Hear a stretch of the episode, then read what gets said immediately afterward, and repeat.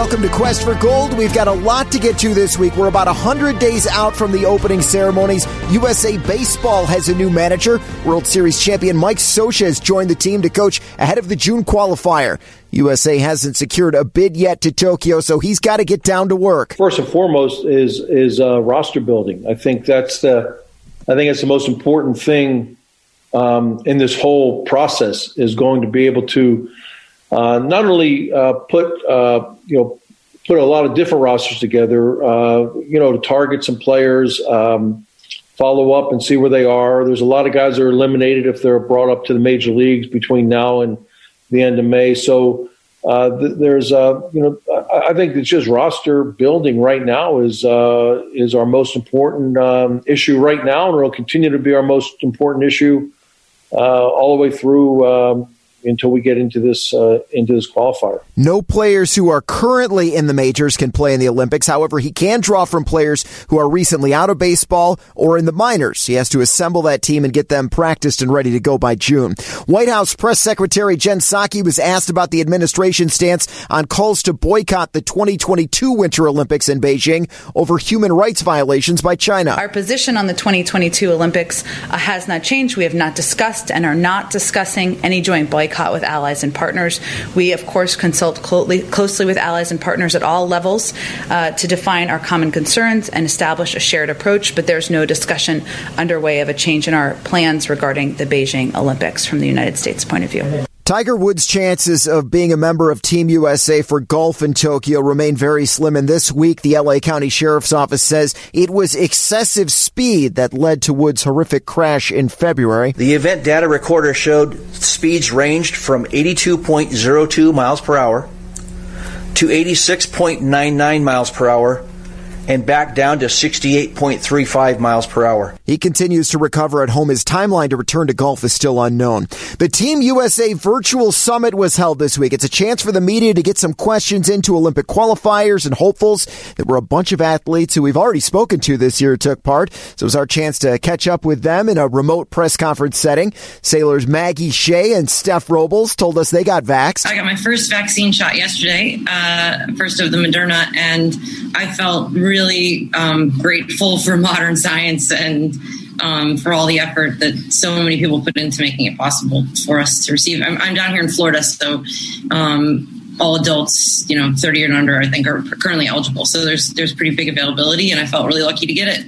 Um, and I hope everyone else has uh, access and uh, the ability to do so in, in the future. Thanks, Maggie. Stephanie? I also received my first vaccine yesterday. Um, it was. Uh, unique experience because it was in a, a Publix grocery store, and it felt a little weird at first because I was, you know, when when you're younger and you received a vaccine or a shot, you go to the doctor's office or something. Um, but like Maggie said, I'm super grateful for the opportunity to have received um, the first of my Moderna shots yesterday, and um, it, yeah, it was just it was a relief to have that um, in a sense because we do have some travel coming up and um, you know i just I, I, feel very grateful for um, to receive the the first shot. Swimmer ryan murphy was born in suburban chicago now lives in florida talked about some of the challenges he had training during the pandemic. So i, I consider us fortunate in, in many ways to, to have nathan adrian as a part of our training group. And in that that really went to another level over over this pandemic he he has his own swim school out in, in San Rafael, which is about a 30 minute drive without traffic. Um, so, so, we were out there every every day for for about three months, uh, and that's that's your typical country club pool. Uh, four lanes, 25 yards, three feet deep, no tees on the wall, uh, and and we were we were bringing in five guys. So one person would, would go in the diving well and, and we'd figure out, all right, how much resistance we put on that guy so that they could get some good work in in the diving well. Um, and so very, very thankful for, for Nathan and, and Will Copeland, another Cal grad, for, for opening up their facility to us in that time.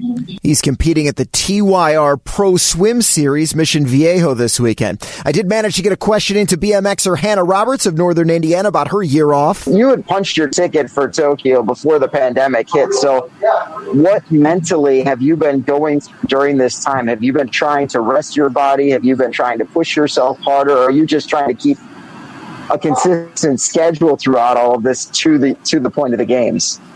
Um, when when they were first uh, postponed, I, I mean, like Connor said, you, you know, you have you have these like goals and, and you have them all planned out already. So once it got postponed, I was a little bit in shock. Um, I tried to take it a little bit more slow um, for like the first month or two, and then you know I realized that with all this time at home, um, I could I could get better on my bike and you know in the gym, and then I could get better personally as well, um, and make sure that like mentally I have the best support around me, and that like I'm I'm the best version of myself when I head to the game. So um, I've used this time to just practice a lot. Um, I've been riding every day almost, uh, and yeah, it's it's just been it's just been a unique unique thing because we usually don't have this much time to just ride and, and have fun on our bikes. The Chicago Sky's Stefanie Dolson hopes to make Team USA in three on three basketball. She talked about how WNBA players have been able to speak their minds when it comes to issues of race and hopes to continue to speak her mind on Team USA. It's an honor. I mean, to be a part of both the WNBA and, you know, Team USA is always really special for me because with the WNBA, you know, I feel like we are one of those trailblazing leagues. Uh, we always stand for what's right. Um, you know, we stand for everything that we believe in and um, you know, back like you said, when the Minnesota Lynx uh, stood for the police brutality and stuff, we've just been going forward. Uh, we stand for everything that is important, and you know, Team USA does the same. So, I look forward to being a part of you know both organizations. Fellow three by three on the men's side, Robbie Hummel talked about the introduction of the sport and the hope to expand it this summer. I look at it a lot, kind of like beach volleyball is to, to normal volleyball. You know, it's a really cool spin on a, a really popular sport. And for three on three, you know, you look at it and I think that most kids growing up, and I'm sure that it's a similar situation for um, everybody on this call. You, know, you grew up playing in, three on three tournaments and you grew up playing three on three in the backyard. So it's very relatable um, to fans because I think everybody has played three on three at some time in their life. I think what Kareem said about it being fast paced, um, it's a different animal than five on five. It's you're on offense, you're on defense, you're on offense. You know, it's just it's so back and forth with the way the game is played. Where if the other team scores and I'm defending, we're taking it out of the net and we're on offense immediately. So I, I, think it's it's fast paced. It's fun to watch. Um, the offense certainly has an advantage with how much space there is on the floor.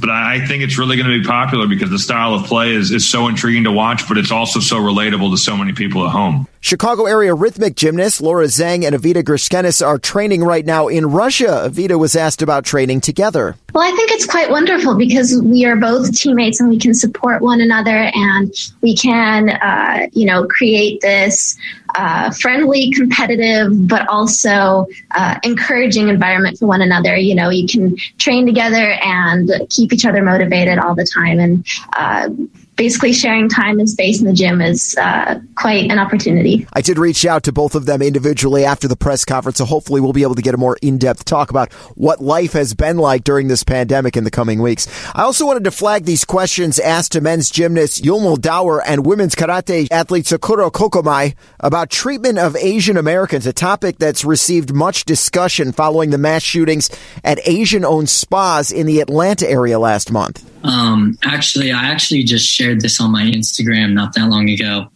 Um, I, you know, growing up, you know, I've heard the jokes, the stereotypes, and all that, and I've kind of just pushed it away. Um, but you know, last month I was driving and a lady cut me off, and at the red light she yelled at me, "Go back to China." And for me, you know, my job is to represent this country, so I take a lot of pride into it. And when I heard those words, you know, I, I just kind of laughed and shrugged them over because, you know, at the end of the day, you know, my job is to represent this country no matter what. And, you know, no matter if an individual feels like they need to say something or harass me, you know, I'm just going to push that away because there are so many other great Americans in this country that I get to represent. So for me, it's just, you know, it, it, you got to deal with some of the things that you don't want to deal with. But, you know, the reason why I spoke out is just to bring awareness and, and just kind of make people realize that things are going on. But at the end of the day, when I wear USA on my chest, you know, I don't think about those things. You know, I'm I'm there for a reason. I'm there for a job. So for me, I take a lot of pride wearing those letters on my chest. Uh, yeah, so for me too, it was, I guess, very recent. I also shared on my social media as well. Uh, I think it was about a week ago. I was training at the park. I was walking there and I was about to go for a run, and a man just started to kind of verbally harass me in a way. Um, I was kind of shocked by it because just of what was happening. I was still processing what was happening at the time. Um, I kind of laughed it off um, and there was no point of escalating the situation. So basically, I just stood there, had him say what he needed to say. And it wasn't until later that I noticed what happened because there were racial slurs at the end of the incident. And I practice a Japanese martial art, um, and I take, um, I take pride in my sport. Um, and I'm still, I think, a little bit emotional about it right now. but again, I think it's really important to, like you all said, to raise awareness of what's going on because what happened to me was nothing compared to what we see on the social media right now. People are getting hit, people are getting slashed, people are getting killed. And you know, we are in a way being targeted and the violence and the harassment and discrimination is real. So again, um, I just wanted to raise awareness too that this can happen to anybody and we all just need to be for each other and protect each other. And as a person who practices karate, a Japanese martial art and being Japanese American, I take, you know, a huge pride in representing my own country where I was born and raised in. And I am super excited to you know, just go out there in Tokyo and represent my sport, represent my country, and, you know, just show everybody who we are and that we represent. Some other notable news out of the conference gymnast Simone Biles says she has not ruled out a possible run at the France Olympics in 2024. Track star Allyson Felix is holding out hope that despite the foreign fan ban, she will be able to bring her toddler daughter to Japan this summer. All of the audio from the summit courtesy of the USOPC. We're less than 100 days out from the Summer Games in Tokyo, and as of right now, we remain full speed ahead. I'm Ryan Burrow. We'll see you next week on Quest for Gold.